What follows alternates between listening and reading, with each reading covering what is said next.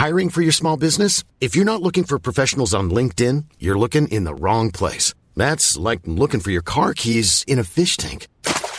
LinkedIn helps you hire professionals you can't find anywhere else, even those who aren't actively searching for a new job but might be open to the perfect role. In a given month, over seventy percent of LinkedIn users don't even visit other leading job sites. So start looking in the right place. With LinkedIn, you can hire professionals like a professional. Post your free job on linkedin dot com slash people today.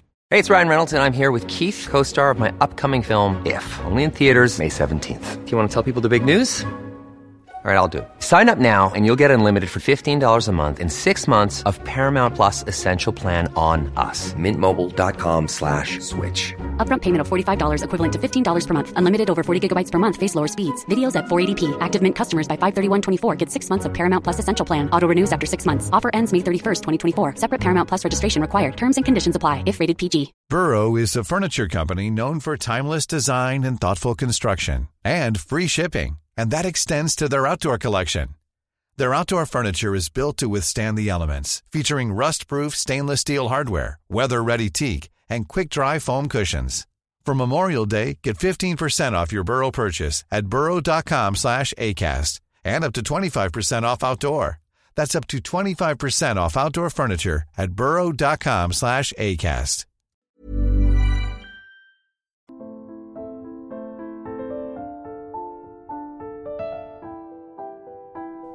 Welcome back to Where is Bruce Schuler?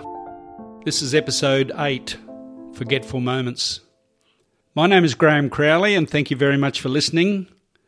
This podcast has been created for an adult audience, so listener discretion is advised. The thoughts and opinions in the podcast are mine. Thanks again to my awesome sponsors supporting my coffee habit. Your contributions are gratefully accepted. I want to take some time to remember how we arrived at this point. In episode one, I outlined the two goals I had for the podcast. The first was to raise the profile of the case and perhaps help in some small way in bringing Bruce Schuler's remains home. The second goal was to explore rumours that there'd been a wrongful conviction in the case. Whilst Bruce's remains are yet to be located, I believe I have raised his profile. The podcast is on its way to its first one hundred thousand downloads. Thanks for listening. The case has been aired on Talkback Radio in Cairns. I'm not aware of any newspaper coverage, but I do not live in that part of the world. Hopefully some media is picking up the story. I can understand the Cairns Post being reluctant to report on it. Whilst they did report the case comprehensively, there was no question they added to the sensationalism by demonising the Strubers. It would be difficult to now walk that back. On the fourteenth of February just past, Channel nine aired an episode on the murder of Leanne Holland, based on one of my podcasts. Next Wednesday, the twenty-first of February, Channel nine again will air an episode on another of my podcasts, Bring Home Sandrine. Two television stations have expressed interest to me in doing a story on Bruce Schuler. That would raise the profile of his disappearance exponentially. It could well be positive in assisting in recovering his remains. Any television episode on Bruce Schuler would undoubtedly also explore the second goal of my podcast. That is, was this a wrongful conviction case? Which brings me to this episode, Forgetful Moments. As reported in earlier episodes, whilst researching this case, I was struck by the apparent inconsistencies in the evidence of the Crown witnesses. It disturbed and concerned me, to the point I wanted to explore it further. To satisfy myself whether the inconsistencies I noted were significant or trivial. And as I said, inconsistencies do not go to the guilt or innocence of Stephen Struber or Diane Wilson, but they do go to the credibility of the Crown witnesses.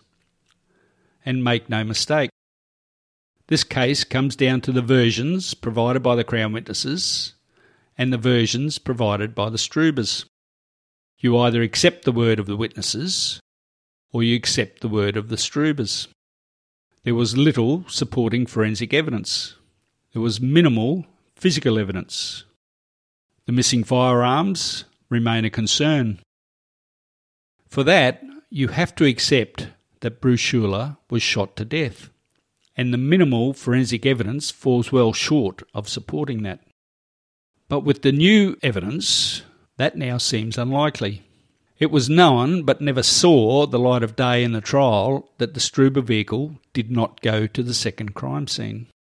How then did the Strubers get there, murder Bruce, return his body to the ute and leave, apart from walking or teleporting, both of which are inconceivable and absurd? The police investigators were obviously aware the ute never went to the second crime scene. How did they conclude, therefore, the events which were ultimately placed before the jury? I will ask the Queensland Police Service and let you know in a future episode if I receive a reply. And how and when did the tyre tracks appear on the ravine? And who made them? I will discuss that in a future episode also. If you think I'm obsessing over inconsistencies, I'll explain it this way. As an investigator, it is absolutely critical you believe your witnesses and what they are telling you, that you get to the truth before you even get to the suspects. At some point, you'll be putting their allegations to the suspects. If you later try to walk back some claims and put other claims to the suspects, that would be a very difficult conversation to have. So here we are, forgetful moments.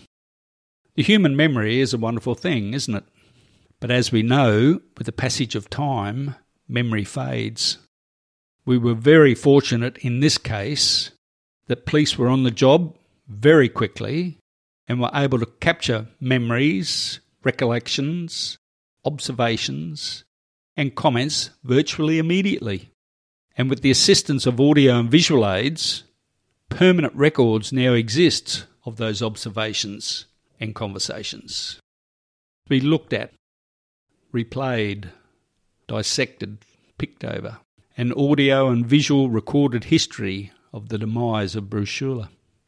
After seven episodes and hundreds of hours of research into the Palmerville case, I can ask myself several questions. Do I have concerns with the evidence of the witnesses in this case? To be frank, yes, I have. Have I found conflicting versions? Yes, I have.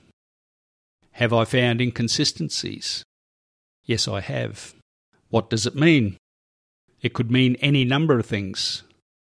The witnesses are mistaken, poor memory, were not paying attention, or perhaps even lying. Just because someone lies, the worst should not immediately be assumed. People lie for any number of reasons. Obviously, one is they have something to hide.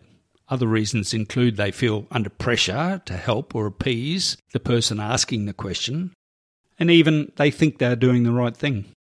I found enough inconsistencies, irregularities if you like, in this investigation. I felt an obligation to raise them, to put them in the dialogue. After all, if we're having an honest conversation about this case, all cards should be on the table. I want to start with the Sunday, the day before Bruce's disappearance. The events of the Sunday were seemingly considered inconsequential to the investigators. I can say that because very, very little was recorded of the prospector's activities on the Sunday. I personally believe much more investigation could have been done and should have been done on what occurred on the Sunday. Why? As an investigator, I would want to know where everyone was, how they got there, why they went there, who they were with. Seemingly, the investigators were more focused on what happened once they got to the Palmerville. That was their call, their investigation. And here is just one example of why you'd want to know what happened on the Sunday. What if there was a fight, an argument, ill will between some of the prospectors on the Sunday? Obviously, you'd want to know that, right? That and all the other potential scenarios should have been eliminated. And you only eliminate it by investigating them, by asking questions. So that if circumstances ever arise, like right now, the investigators can sit back and comfortably say, yes, we ticked all those boxes. Regrettably, in this instance, I do not believe those boxes were ticked. The investigators did cursorily ask if there was any ill will between the prospectors. The collective answer was no. But had their movements on the Sunday been thoroughly covered, that aspect, and all others would have been completely eliminated. And again, I'm not suggesting anything untoward did occur between the amigos. I merely raise that as an example. After analysing, comparing the statements of the three prospectors in respect of Sunday, is there one word, one phrase to describe that analysis? One phrase does come to mind for me. Train wreck. I simply cannot reconcile the versions of events as provided by the three prospectors for the Sunday. This was a casual day out prospecting.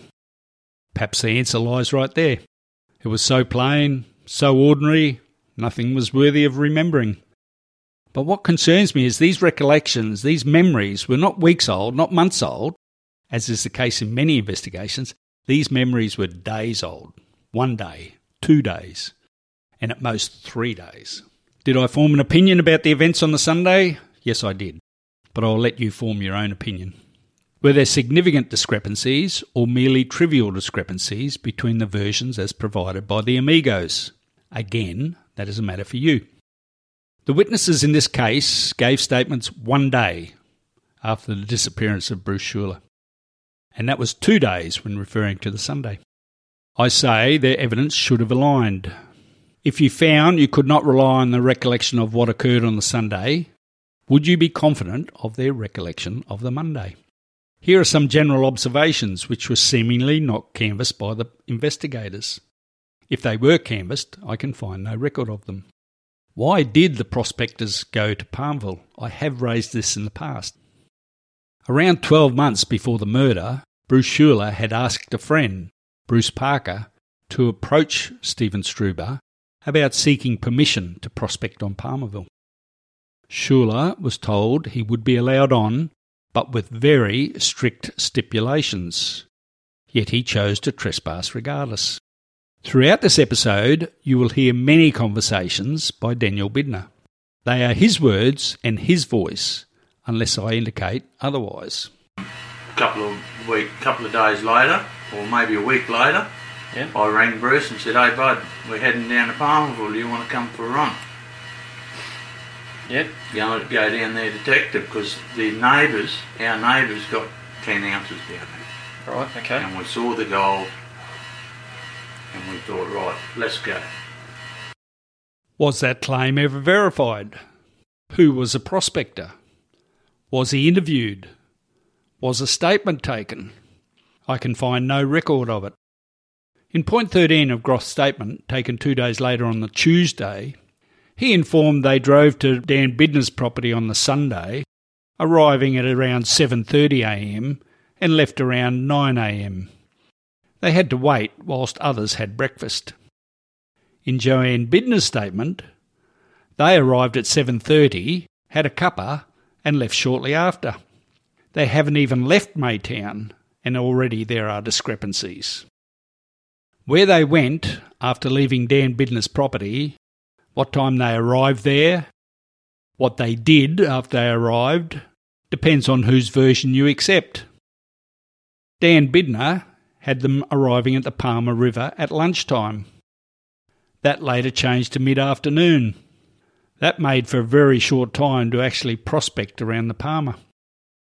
He made no mention of prospecting north of the Palmer in the vicinity of Mount Emma, around five kilometres past the Palmer River, until October two thousand twelve, when a video he had taken of Mount Emma became known. Here we are in Struberville, hiding out in a little gully. It's Mount Emma over there. The drive from Maytown to the Palmer Crossing ordinarily took ninety minutes, apparently.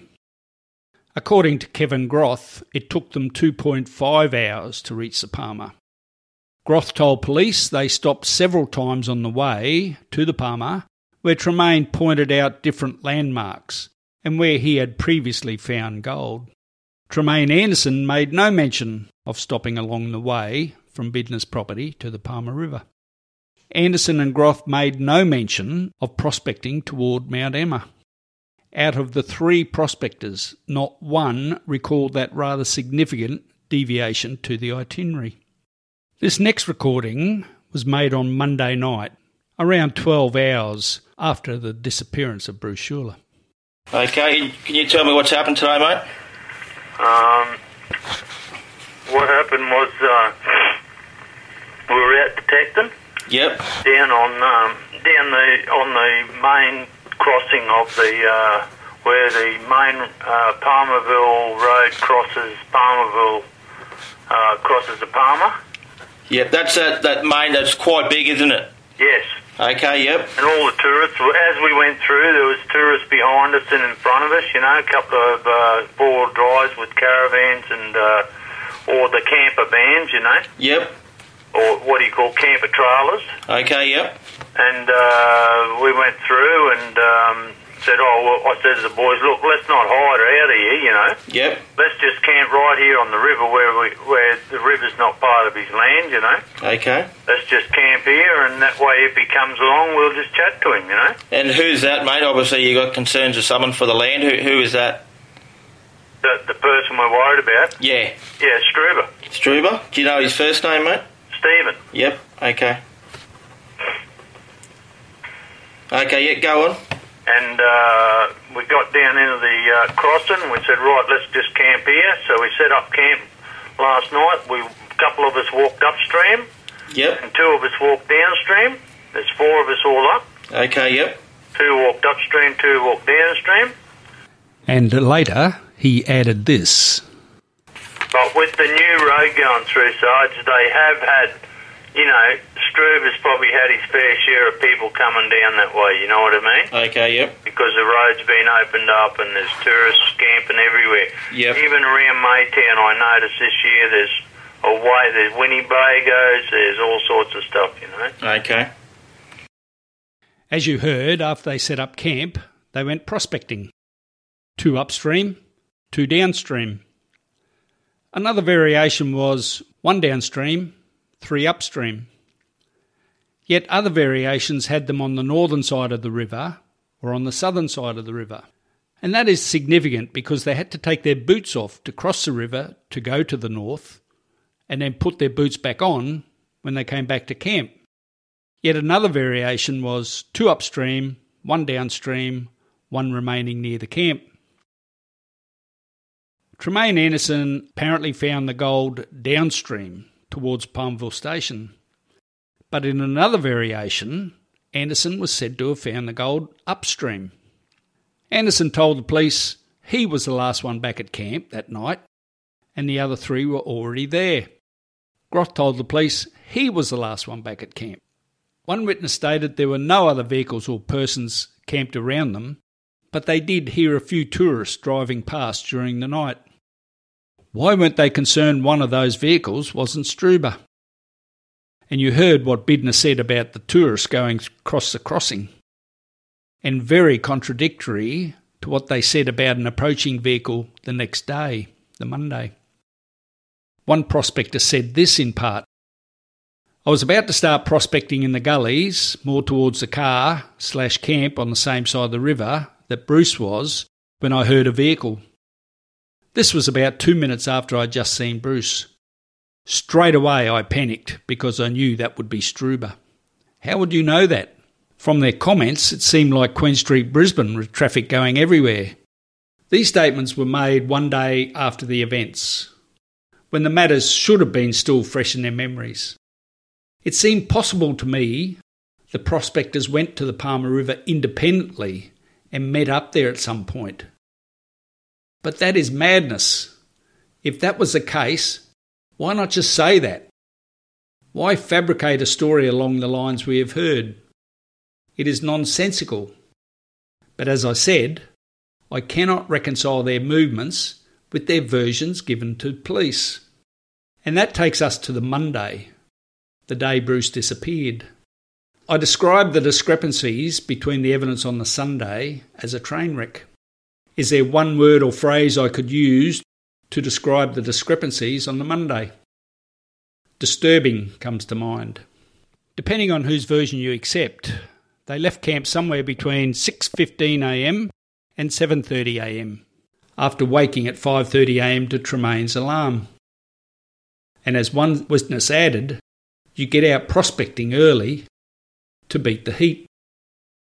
In their defence, they were not wearing watches. But it is difficult to think they wasted up to two hours getting ready to leave camp. Their detecting equipment should have already been set up from the previous day. The following recording was also made the same night, Monday. And uh, so next morning we had no no trouble that night. We slept through till five thirty in the morning. Okay. Um, had a fire going. We weren't hiding or anything, you know. Righto, yep. And uh, then next morning we got up five thirty. We would have hung around camp, I reckon, till about six thirty, quarter to seven. All right, off we went, and because we, we had to cross the creek, we uh, took our boots off. We hadn't put our boots on yet. We put our boots on when we crossed the creek. Okay, yeah. Because we had to walk through the water a little bit. And off we went. We would have only been out probably an hour, an hour if that. Yep. If that. Probably more like three quarters of an hour. Okay, yep.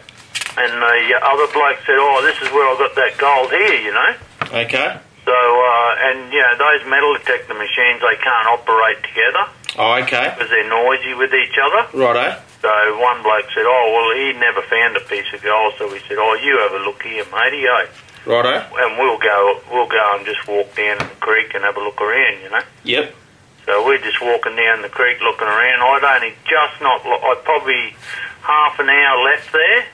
Righto. And then I thought, oh, bugger, this day should be finished by now. I'm going to go back to where the gold was found, you know. Okay, yep. So I started walking back to where the gold was found. I wondered if I was the only investigator to have trouble, concerns, with Dan Bidner's language. He was describing what happened that very day, that morning. Yet he was talking in the past tense. I will play the part again, which disturbed me. And uh, so next morning we had no no trouble that night. We slept through till five thirty in the morning. Okay.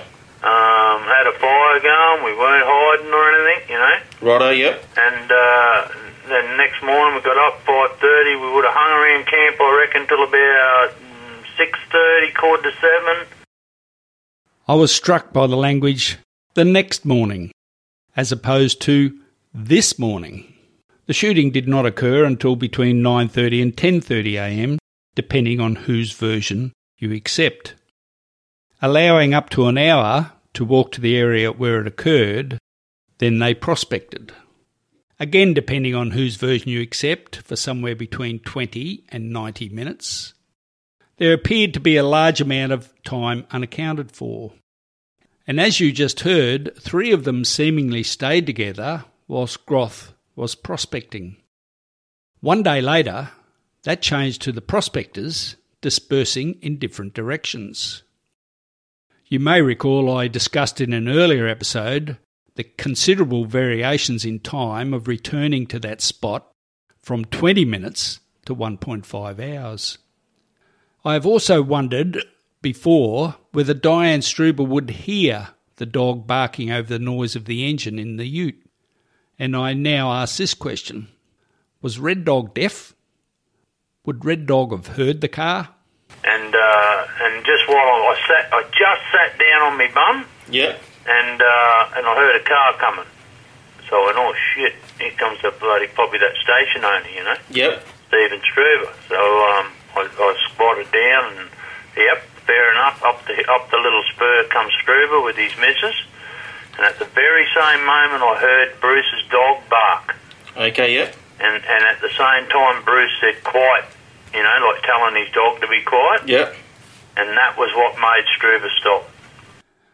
I have previously covered the issue of who did and didn't get out of the vehicle. And whilst that changed as regularly as the weather, I was not proposing to cover that ground again. I am now in possession of further material which confirmed that both offenders left the vehicle on that version. This audio also covered the type of weapon Diane was allegedly carrying. And in the same conversation, the Crown witness discusses hearing the first gunshot. And just to confirm, this conversation was recorded on the Monday night, the day Bruce went missing. I said, I squatted down there at the fifty, after moving fifty metres, I stayed still. Yep. And that's when I first heard the first gunshot. And I went, oh, shit. They're letting guns off. I yep. thought they might have seen me as I moved. Okay, yep. And they were shooting the gun to let me know that they they know I'm in there, you know what I mean? Okay, yep. Okay, yeah, and because you, you were concerned that that shot may have been in your direction, yeah, at you, because you had moved? Exactly. Those comments add a new dimension to the case. You may recall one motive for the murder was that Bruce Schuler was mistaken for Dan Bidner and that he was alone in the gully. Why and how they could conclude that, I have no idea, but that was apparently the thinking. If Diane and Stephen had seen Dan Bidner on the other side of the gully, they would have known the prospector was not alone. And if they had identified him as Dan Bidner, why shoot Bruce Schuler? So many questions. Two of the prospectors described the clothing worn by both Struber and Wilson as khaki in colour on several occasions. The following night, Tuesday, when they were both arrested, they were wearing dark blue clothing. Were any khaki clothes found during the search of the Struber property? It seems not, and certainly none containing blood or D N A. That only really becomes significant after you speak with Frank, long-time friend of Stephen Struber and Diane Wilson. How long have you known uh, Stephen Struber and uh, Diane Wilson? Well, Graeme, I've known Stephen for over fifty years. I knew the entire family. I knew them very well. We were all very close. We all grew up together. Okay. Diane I've probably known for about thirty years or thereabouts. All right. But I know Stephen really well. Yeah. I know him and all his family, mother, father, everyone, you know. Do you believe that they murdered uh, Bruce Schuler? Graeme, I've never at any time believed that. Uh, that. And, the, and after listening to your podcast and all the evidence and everything like that, I'm even more convinced than ever that they are totally innocent of this crime. What made you sort of so sure that, uh, before the podcast, I mean, what made you so sure that uh, they weren't responsible? Well, the first thing that stuck in my mind was you've got to have a motive to want to take another person's life. And I've known Stephen all my life. They were bushies, but they lived by a code. You know, they were really, they were good, honest people. Their mother was a good woman. Their father was a strong, honest man. He taught them to be good men, the whole family. They were all good people. And Stephen used to call down periodically. I'd hear all the stories he'd talk about. There was another thing that you didn't mention in the podcast, that Stephen was always incensed when he saw litter bugs. He didn't like people camping and leaving stuff laying around. And this had gone on for a long time, and that's why their resentment built over the years. So I don't doubt for one minute that he might have bailed up some people and been a bit forthright and telling them to clean their campsite up or pull up at the homestead in future. But he was always glad to see people because up there it's a remote area. You don't have much of a social life. So it was always hard for me to believe what I've been reading in the papers about this bloke bailing people up. I thought it's a load of bull. I've known him all my life. Whenever he called in to see me, he was the same friendly, hard-working, honest, stalwart character I've always known. So I never believed it for a minute. And to commit a crime like that, he's too smart to not think he could ever get away with it. I mean, if I, you look at his record, I don't know, but the police would be able to do all of this, of course. I don't think Stephen ever had so much as a speeding ticket. I mean, even when he was on the road, he's driving. He was always a careful man. He was never a red-headed, rev-head as a kid. He was never someone that had broke the law. You know, their father was pretty strict with them boys, eh? So, no, I never believed it. You've got to have a motive. You don't come up and shoot somebody because they're trespassing. And as far as the motive that mentioned in the podcast, that they mistook Bruce Schuler for uh, Daniel Bidner, again, that doesn't hold water. No way in the wide world. I heard about the confrontations at the Crock Hole and the fact that Stephen had walked away from that rather than have the uh, the argument escalate further. That That's the bloke that I know. They were all strong men. They were all tough boys, but they'd never look for trouble. And his father used to say that. And the other thing, I, I heard um, uh, Anderson talk about how the first time he'd met Stephen Struber, he was thumped to the ground from behind and he thought he got hit by a scrub ball. Well, old Charlie Struber would have disowned any of his boys if they king hit anybody or seek to promote violence or anything like that. He, he didn't allow that nonsense. So, yeah, again, it's completely out of character. I did also, when you read the extracts from the newspaper clippings about how they said Stephen was a bully, well, ask any of the young people that he grew up with, it was the opposite. If there was some kid that was a little bit overweight or uh, one that wasn't athletic or anything, he'd always take them under his wing and he was always extra kind to them because they weren't as athletic or as capable as the rest of us. So, again, none of it added up. It was like reading and hearing things about a completely dis- different person, eh? And I knew him well, Graeme, really well, eh? If my dear old dad was alive today, he'd tell you, he'd be over one hundred years of age, Dad, if he was still around. He'd tell you about the time Stephen fixed his car for nothing, how he was always doing work for pensioners and older people, always helping out. He never ripped anyone off. He'd do quality mechanical work, repairs and things, and, and say, you're right, mate, I won't charge you for that. Or I had these parts laying around, it didn't cost me anything, where you go. He, he was generous, and he wasn't a wealthy man. So, again, that speaks volumes for the character of the bloke. He was a battler. That's the Stephen Struber I know. And if you were to come to his hometown where he grew up here, you will find a hundred people with the same sentiments as me. Oh, I saw a bloke today shopping down the I G A store and he said, no, nah, no way in the wide world did Stephen Struber do that. Mm. And as as for Diane, I mean, I read that about her too in the newspapers and made her out to be some sort of a diabolical, heartless, cold person. She was nothing like that. The Diane, the first time I met Diane, I couldn't even give her a glass of water. She was very independent. She was quiet, shy. Stephen brought her here and she was didn't want to impose, you know. She was used to being independent and out in the bush. And it took a long time before I finally, because I had to go and laugh and carry on. And eventually, once she got used to me, then she was quite articulate. She loved talking about cattle, horses, things she was familiar with. So I found Diane a really good woman. She loved animals. She was good with all my dogs here. She was just, yeah, good-hearted bugger, eh? Yeah. So, could, yeah. Could um, Stephen fight? Stephen? Well, the one, all of them boys could take care of themselves because old Charlie used to have, he had a shed, a work, mechanical workshop, and you could go down there on a Sunday afternoon and you could put the boxing gloves on. So all the brothers used to do a bit of sparring, and we'd get other young blokes too. They might be Taekwondo fellas. They'd all come there, and you could basically have a bit of fun sparring. And old Charlie, he was like the referee and trainer at the same time. But he also liked to train people's character. He would not tolerate – we called him Mister Struber, but there was none of this familiarity, none of this cheekiness or anything.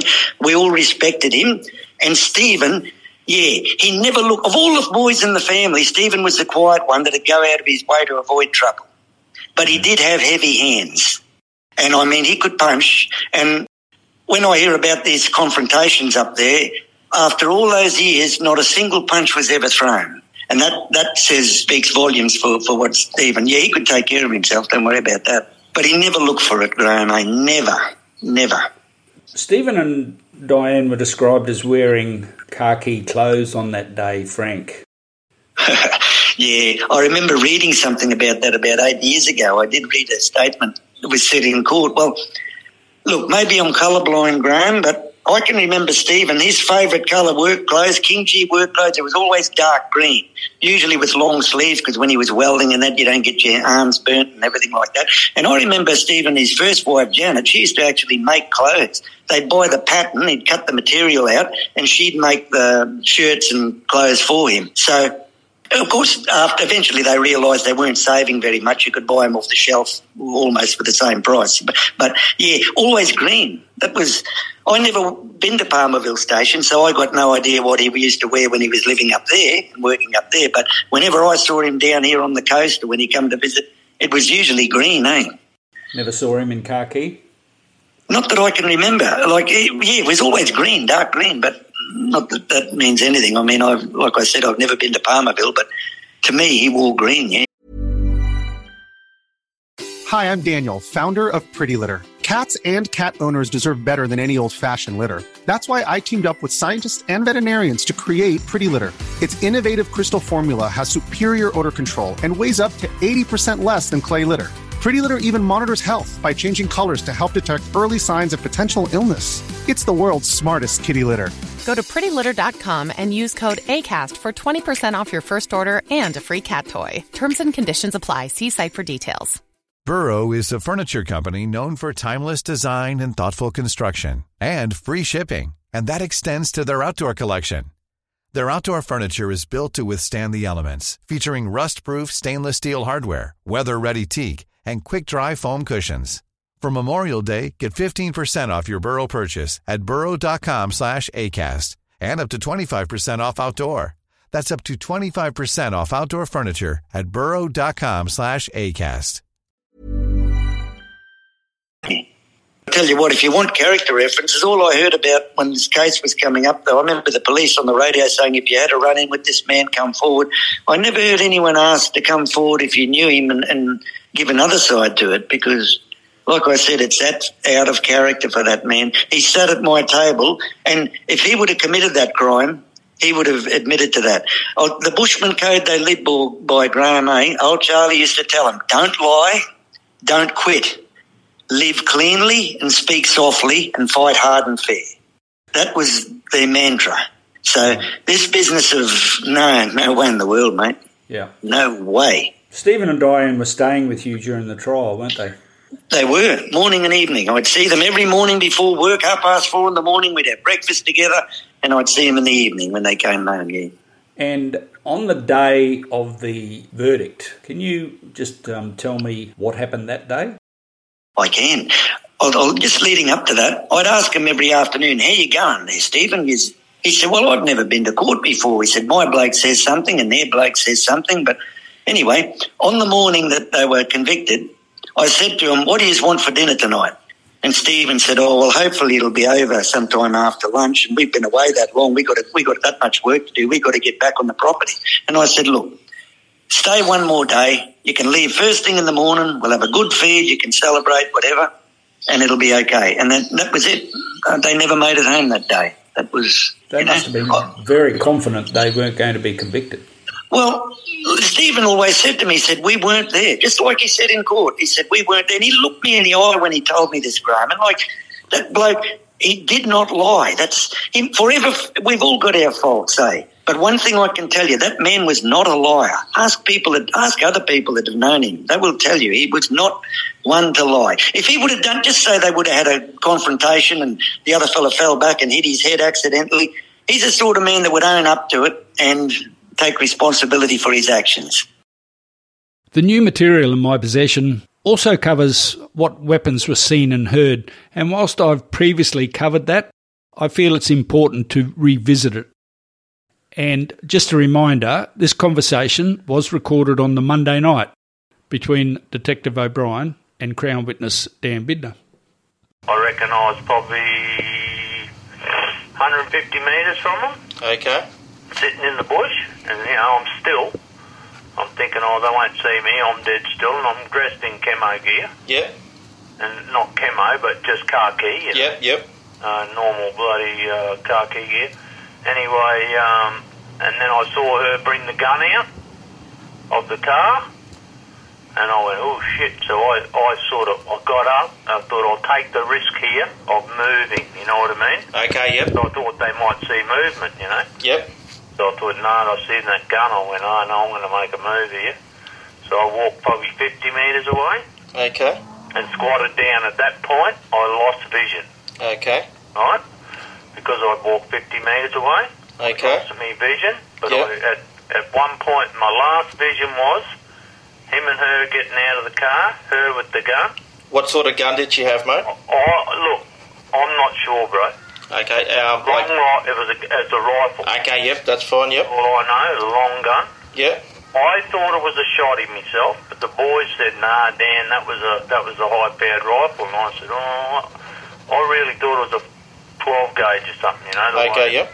But they, we, we dispute that between ourselves. That's fine, that's fine. And this following conversation was recorded twenty-four hours later at Mareeba, when Witness Bidner was providing a statement to police. You recognise Mister and Missus Struber, the passenger window. I, re- yep. I recognise it as Mister and Missus Struber, but I yep. have a visual on her. Yep. Okay. I see the gesture. Yep. Dog bark. Yep. Gesture. It stops. Stops. Yep. And they get out. I see her getting out with the right, with the, going for the back of the seat. Yep. And um, and that's what she did when I had the altercation with her. Right. Right? Yeah. But I was quick then. I yeah. was close. Yeah. So I bounced up beside the car. Yeah. Because I'm a bit on forward, like, you know. Mm. My old man was a cop. Mm. You know, and uh, so I have a little bit of that. Yeah. You know what I mean? Yeah. A little bit of standing. Yeah. You know. So I bounced up and I went, yeah, what? You're going to get the gun, love? Mm. You're going to get the gun, are you? Mm. And then straight away they turned the video camera off. Uh, okay. Because then I said gun right. while they're videoing. So. Yeah. And he's saying, what gun, what gun? I said, everyone knows she gets the gun out, mate. Mm. And I was standing close enough that if I saw that coming out of the car, mm. I was going to bang the door on. Okay. I was hoping not to do that. Yeah, you know? Of course. But I thought, I'm not having a gun pointed at me and all these people, you know. Yeah, yeah. So, but I didn't have to. Describe. She got out. You got. She got out. Yeah. Describe I, what she. I, both. I obviously can see he's getting out too. Yeah. He's turned, he's still turned the car off. She's a bit quicker than him. Yeah. Her door's first. His yeah. door's second. Yeah. Then she's flicked the sleeve forward. Yeah. No. That's the last thing I saw. Uh, describe the gun for. Lost mate. Black stick that long. Okay. That's all I saw. That's all I saw. Right. Wouldn't know it was a rifle, a shotgun, what? But how did you know that it was a rifle or a firearm? Because that's what she does. She mm. keeps it there all the time, bro. Okay. Had you seen it? It was a rifle. A rifle? Okay. I saw it. Yeah. But, you know, I, yeah, I, I was fifty metres from Bruce. Mm. So they're one hundred, they're, they're probably thirty metres from Bruce. Mm. You know, so that's seventy odd metres. You know? Mm. you, you get down the street. Yeah, that's look, right. seventy metres, bro. Yeah. See what you see. You see a black anything, stick. Anything? This next conversation was recorded the next day, Wednesday, during the reenactment with the Crown Witness. Talking about her movements as she got out of the vehicle, uh, uh, describe what she removed from the vehicle. I, I saw her...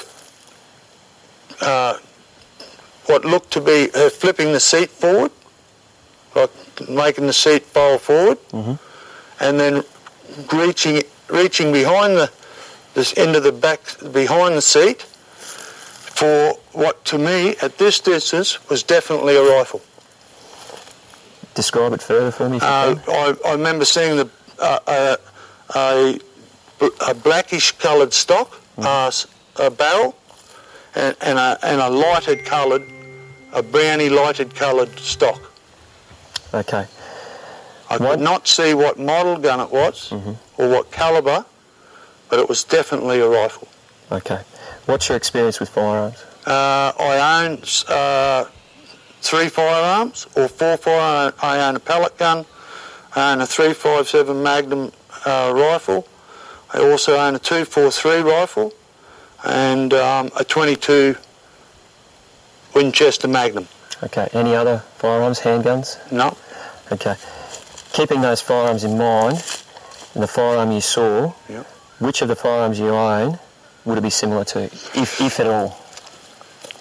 And I'm talking about dimensions. Well, I, I, I'd say it would have been close to something like my three fifty-seven, because yep. my three fifty-seven is, and the, my twenty-two are the only ones that have a lever action. Okay. And I, it looked a lot like my three fifty-seven.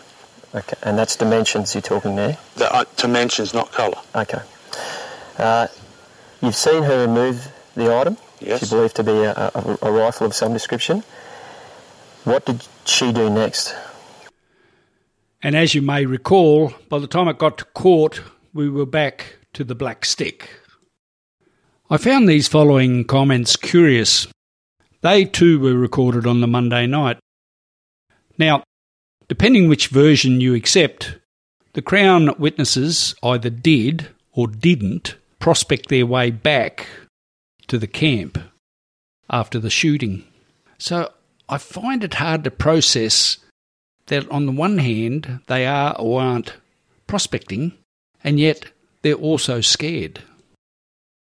Um, I know, and as I'm trying to listen, all I can hear is my heart beating, you know what I mean? Yeah. I'm in a bit of a scare. Yeah, well, that's understandable. Yep. Yeah, I thought, well, I don't want to get caught, you know? Yep. Then there is the issue of whether Crown witness Bidner did or did not stand up after the Struber ute passed him when it was on its way back to the property. And it is important because obviously if he stood up and saw the back tray, he would be able to see whether there is a dead body on it or not. The following conversation, again, was recorded on the Monday night. And when it started up the move the second time, it drove, turned around and drove back down the spur along the river back towards the homestead. The only thing I regret, Sarge, is I didn't lift my head up to, because I was scared, you know, worried. But that's understandable. I so. didn't lift my head high to visually get a visual. I, I lifted my head a little bit, but I didn't stand up, and I just saw, like, the top bars of the car, you know, like the okay. the roof and the top yep. bars. Yep. And uh, I went, oh, yeah, there they go, hopefully thinking, oh, well, Bruce will be there, I'll go back and see him, you know. Yep. twenty-four hours later, Crown witness Bidner provided a statement to police at Mareeba Police Station, and this is what he had to say at that time. Car, then I hear the car start up. Yep. I wear it from my position, let the car start up and drive back the way it came, towards the homestead, okay. heading set, uh, west down the river, in a westerly direction down the river. Yep. Um, and from my position, mm-hmm. I saw the top of the ute below me, looking down into the main, main Palmer River. Yeah. And I watched that vehicle disappear towards it. I did not stand up and get a look at who was in it or who was on it, thinking, you know, I didn't think he would take Bruce away, you know what I mean? Yeah. Mm. I did not think that at all. Once that vehicle left, I rose from my my position and I gingerly and carefully walked back, wondering whether they would whether they would have left someone there. You know, like he's gone back and left her. And then I thought to myself, I've never seen them separated. So I don't think they'd ever separate, you know? Okay. They always act as a pair yep. to back each other up. Yeah. Um, which is their general uh, habit uh. from past experience. Okay. Um, the following conversation was recorded the next day, Wednesday, when the Crown witness gave a reenactment to police. Dan, we're now in the position of the gully. And what I'd like you to do now is describe for me what you heard from here.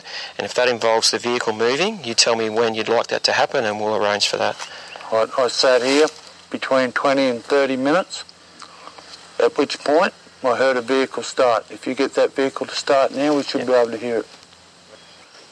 As we can hear, that vehicle's getting closer to us, to me now. Okay. As you can hear, it's getting louder. Louder. I could hear it getting level with me. I rose to my haunches, took my hat off and put it down there so as not to be seen. And as you can witness,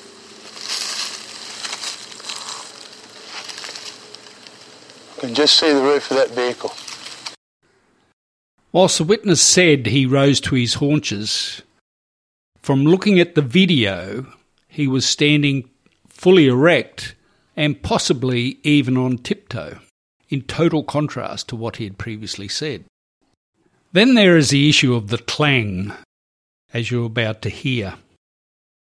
The problem is the witnesses variously heard it after the first gunshot, after the second gunshot, and some witnesses heard it after both gunshots. For the uninitiated, that was obviously suggestive of the detecting equipment being thrown onto the vehicle tray. And I noted too that the distance the Struber vehicle had shortened from around one hundred metres to twenty metres, After the first shot, and yeah. I heard the muffled voices, yeah. then I heard like a clang on the back of the ute, like like you throw a heavy tool on the back of a steel tray vehicle. Okay. Most bushies would know that sound, you know? Yeah. And I recognise the sound as such. Okay. Um, presuming that, you know, it's a vehicle, that's the only thing that could make that noise. Yeah, right? Okay. Um, then, uh, where am I? So he's, um, oh, that, then the car's driven off. Yes. So muffled voices, um, the clang. Yeah. The car drives off a bit. Yeah. Now, I don't know, I doubt it. The clang might have been the gun going off, but I don't know. Anyway, then the clang, then the car drives off. Mm-hmm. Sound like it only drove like twenty yards. Yep. Stops again. Bang, again. I reckon maybe five, maybe ten minutes in between the two shots. Might it, you know. Yeah, something mm-hmm. like that. Mm-hmm. Then, it was like half an hour. Mm-hmm. twenty minutes, half an hour at least. I sat there going, what's going on? What's going on? I couldn't hear any more voices. I thought I heard that clang again. That cut, but the car's obviously further away from me now. Did witnesses Bidner and Anderson meet up after the shooting, as was said in court, or did they meet up back at the campsite? Again, it depends on which version you accept.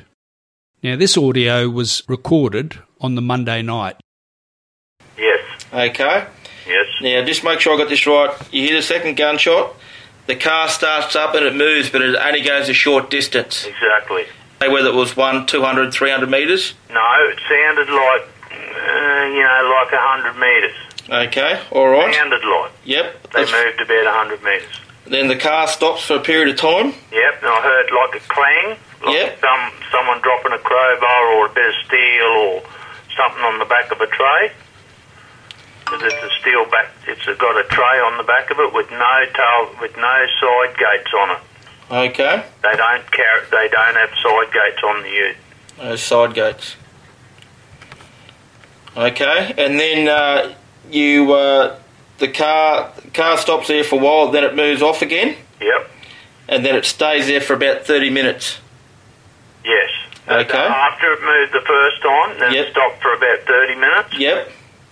Twenty to thirty. Yep. I can't be sure on that time. That's fine, mate, that's fine. Um, and then it, off it went back towards Palmerville Station. Did it do a U-turn or just go straight ahead? U-turn, a full U-turn. Yep, okay, righto then. And then it's and gone... I even went and tracked that U-turn. Like, after they left, yep. I went, right, I'll go and see what they said to Bruce, you know what I mean? Yep. So I gave it another ten minutes after the car left me. Yep. And I got up out of my position. Yep. And I walked back to exactly which, as you know, as I've just said, I was only one hundred metres from. Yep. So I walked back to that position, looked down, I couldn't see Bruce, and I went, oh, maybe he's walked back to the car. Yep. So I crossed through the exact spot that I last saw Bruce. Okay. Because we'd found gold there. Yep. And I was tempted to even metal detect, and I thought, no, I won't, because... I want to see Bruce first, you know? Yep. So, and he had a dog with him, and the dog wasn't around, so I kept walking, and probably, it's probably only another three hundred metres back to the car. Yep. And I kept going. I was up on a high spur looking. Our car was in the centre of the river. Yep.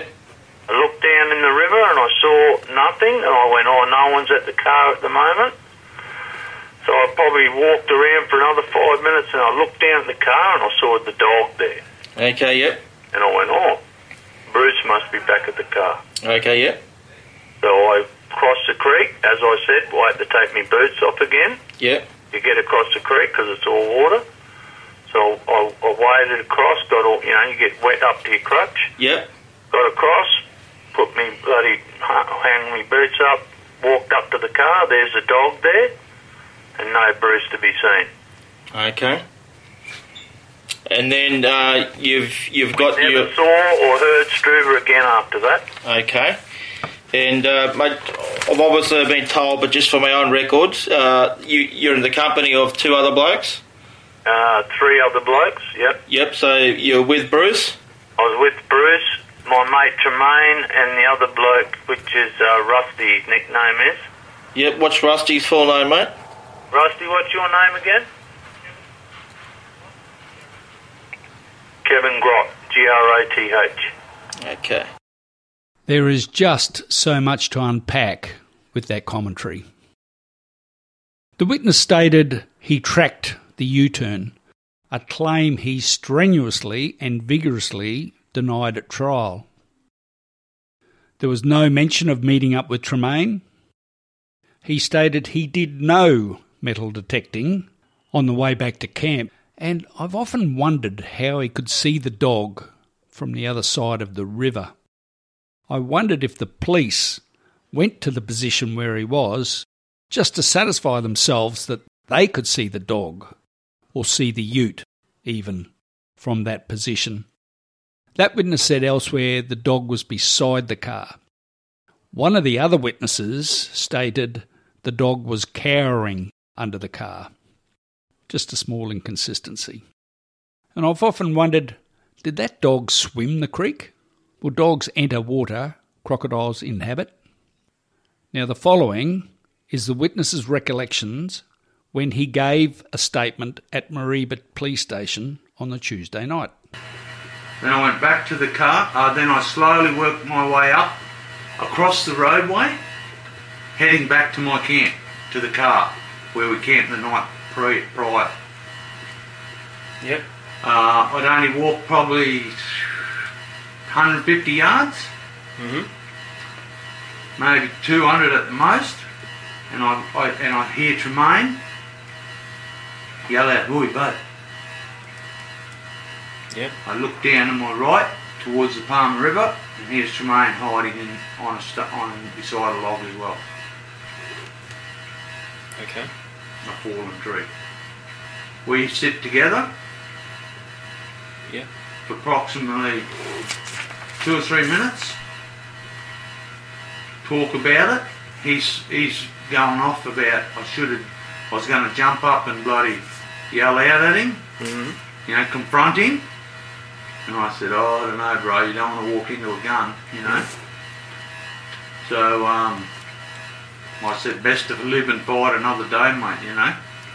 Yeah. So I said, where's you seen Bruce? No. Nah. Have you? No. Nah.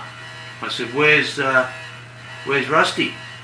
He said, I haven't seen him either. I said, oh, righto. So we're just thinking they've scarpered too with the gunshots, as mm-hmm. we as we all did, would have, you know? Yep. Um, with that, I, I start walking back to the car, and before I cross the river where we crossed, where we took our shoes off, yep. I'm up on the high ground again, and I'm sort of metal detecting my way back, trying to keep my eye out for Bruce and them to see where they are. Mm-hmm. With that, I looked back across at the car once, no one was there, so I'm thinking, oh, well, they're not back at the car because they had clear vision of the vehicle mm-hmm. in our camp. Oh yeah, no one's down there. Now, probably I would have swung around probably another ten minutes. Yeah. And uh, I thought I walked away, sort of out of sight of the car, up higher ground, you know, under higher ground. Yeah. And uh, just sort of kept detecting, thinking, oh, they'll be along soon, you know. They'll, mm-hmm. We'll all gather. We'll all gather back at the vehicle after that incident. Yeah. And so I'm hanging around that end of the things, thinking, well, they'll be ready to cross the creek soon. Yeah. With that, I dropped down. I looked. Sorry, with that. I looked down at the car. He's got a visual, visual of the car again, mm-hmm. and I saw his dog there. Beside Bruce's the car. dog? Bruce's dog, okay. Which never leaves his side. Okay. Never. All right? Follows him everywhere. Yep. And I look down, see the dog. I go, oh, Bruce is back. Good, I'll go and see what he said. Yep. So I go down the creek, take my boots off, wade across the water. walk about one hundred metres up to the vehicles through the soft white sand. Mm-hmm. See the dog there? You know, girl, where's Bruce? So then I walked around the car going, Bruce, you there? Once again, the following audio was recorded on the Monday night. Have a listen. All right. Mate, um, I know it's a little bit difficult. I just want to take you back to you walked Mate, up I'm to... Happy to fill, I'm happy to answer anything.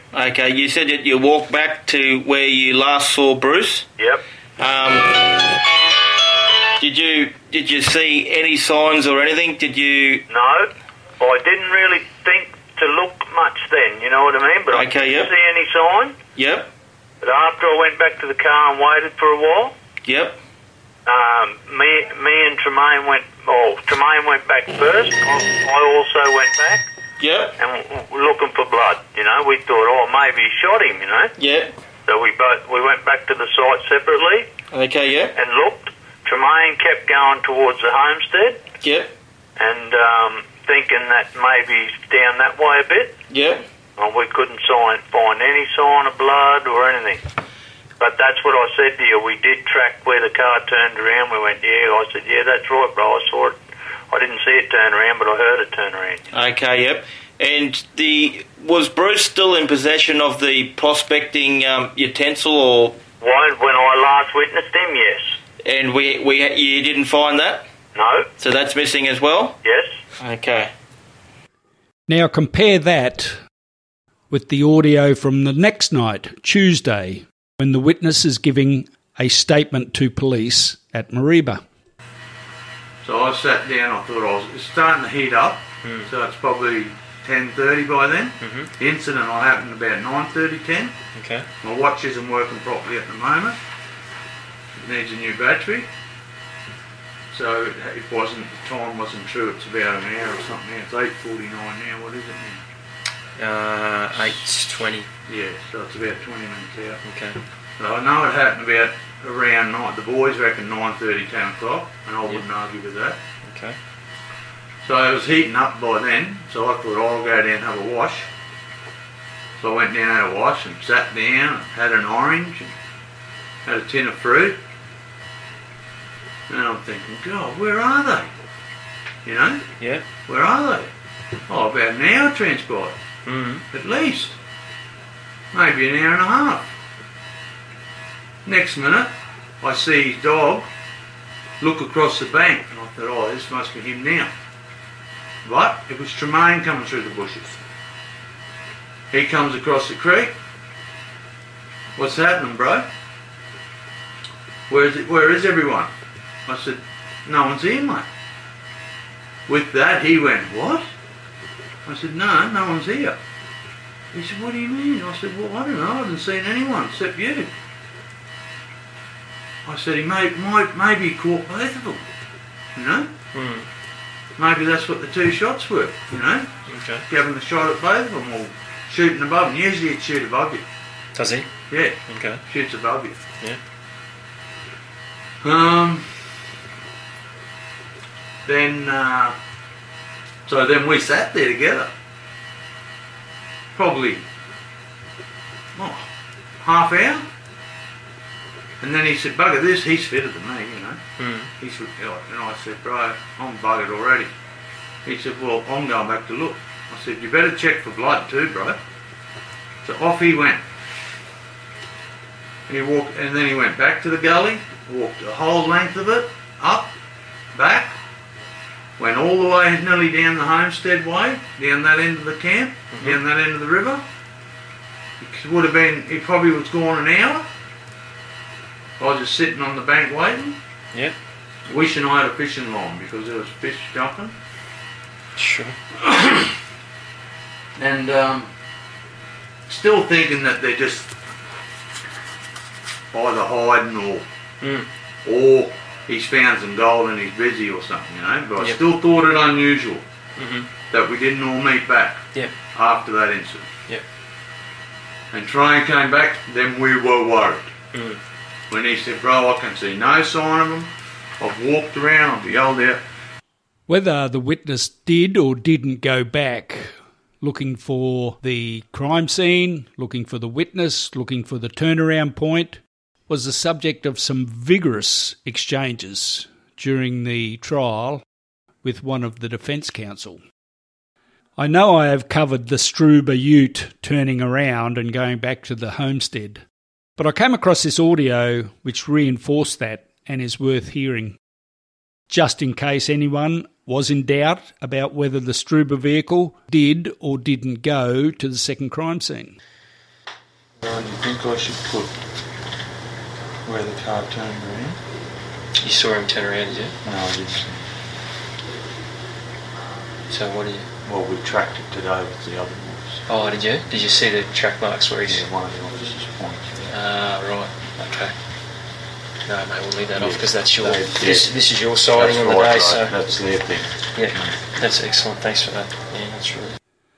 I always wondered why the point the Struber vehicle turned around was never marked on diagrams prepared by the Queensland Police Service. Well, that's now being explained. If you, as one of the prospectors, actually went up to Palmerville Station that same day, alone, that is something you would remember also, right?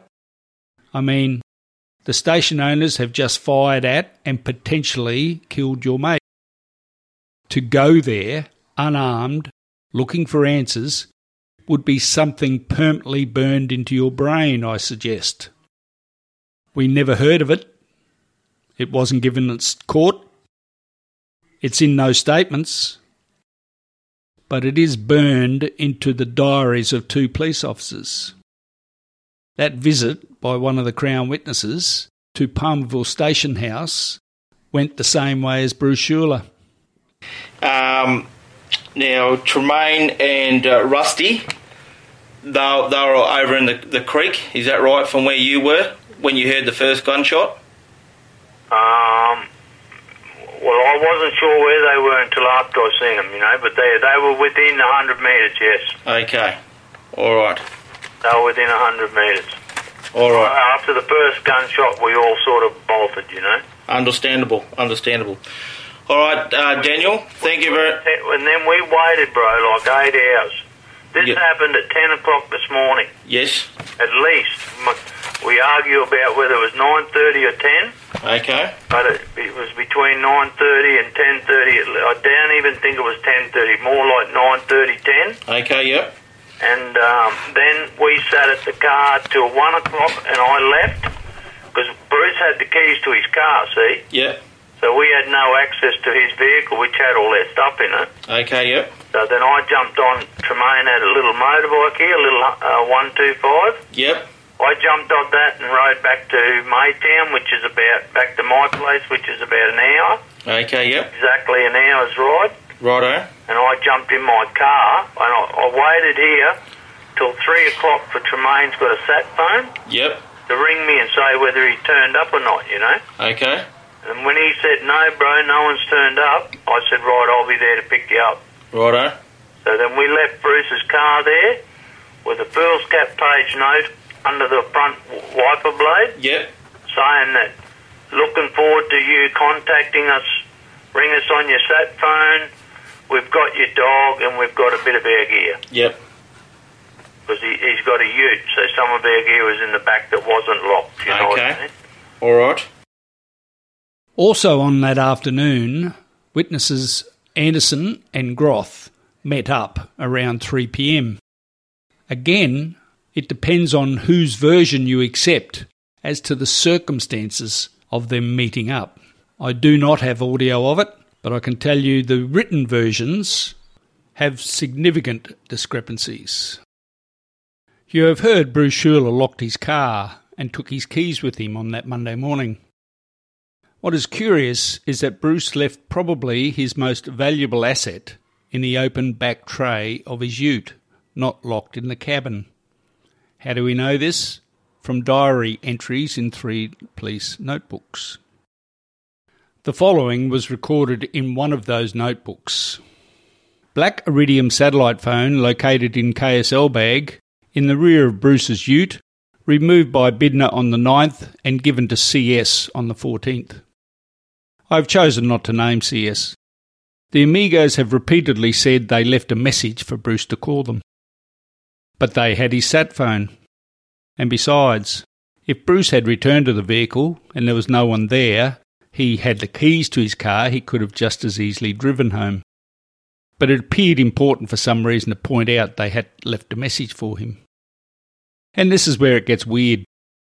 On Saturday, the fourteenth of July, two thousand twelve, five days after Bruce's disappearance, detectives attended Bidner's property at Maytown by arrangement, executed a search warrant, and searched it.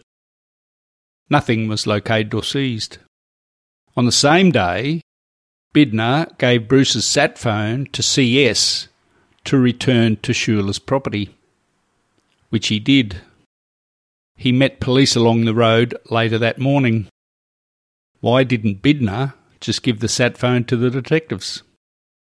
And apart from the entries in the notebooks, there was no other mention at all of this unusual occurrence. No statement was taken from C S. The police officer who added the details into his statement wrote this at point fifty-one. During the course of the search, the following property was located and seized by police. Two razors for D N A comparison, one Nokia mobile phone, one satellite phone. So many questions. After scripting and recording this episode, I am actually speechless. I do not know where to start in dissecting the versions of the three amigos, the star crown witnesses. Their evidence was literally the entire basis of the murder case against Stephen Struber and Diane Wilson. The Crown prosecutor was not kidding when he told the jury during summing up that he acknowledged there were inconsistencies in the evidence of the three prospectors with Bruce at the time of his disappearance. The question is, was he aware how inconsistent? That's it for Forgetful Moments. Thanks for listening. I hope you have enjoyed the episode. For information, feedback or comment, you can go to the Facebook page Justice for Bruce Schuler or my Facebook page Graeme Crowley Podcast Investigations. Alternatively, you can contact me directly at my email graham five three five three at live dot com. If you follow the podcast, you will be advised when a further episode is released. Please rate and review the podcast. It does help spread the story and make it visible to others who follow true crime podcasts and may have an interest in the case. Please tell your family and friends. This podcast was made possible with the grateful assistance of the Acast Creator Network.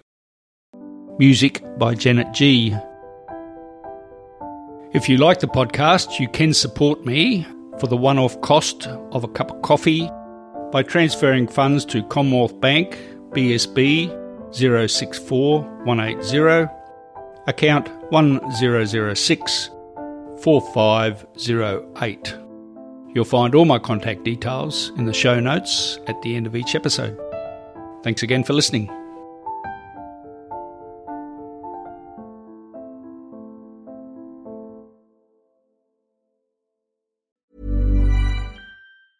Planning for your next trip? Elevate your travel style with Quince. Quince has all the jet-setting essentials you'll want for your next getaway, like European linen, premium luggage options, buttery soft Italian leather bags, and so much more. And is all priced at fifty to eighty percent less than similar brands. Plus, Quince only works with factories that use safe and ethical manufacturing practices. Pack your bags with high-quality essentials you'll be wearing for vacations to come with Quince. Go to quince dot com slash pack for free shipping and three sixty-five day returns.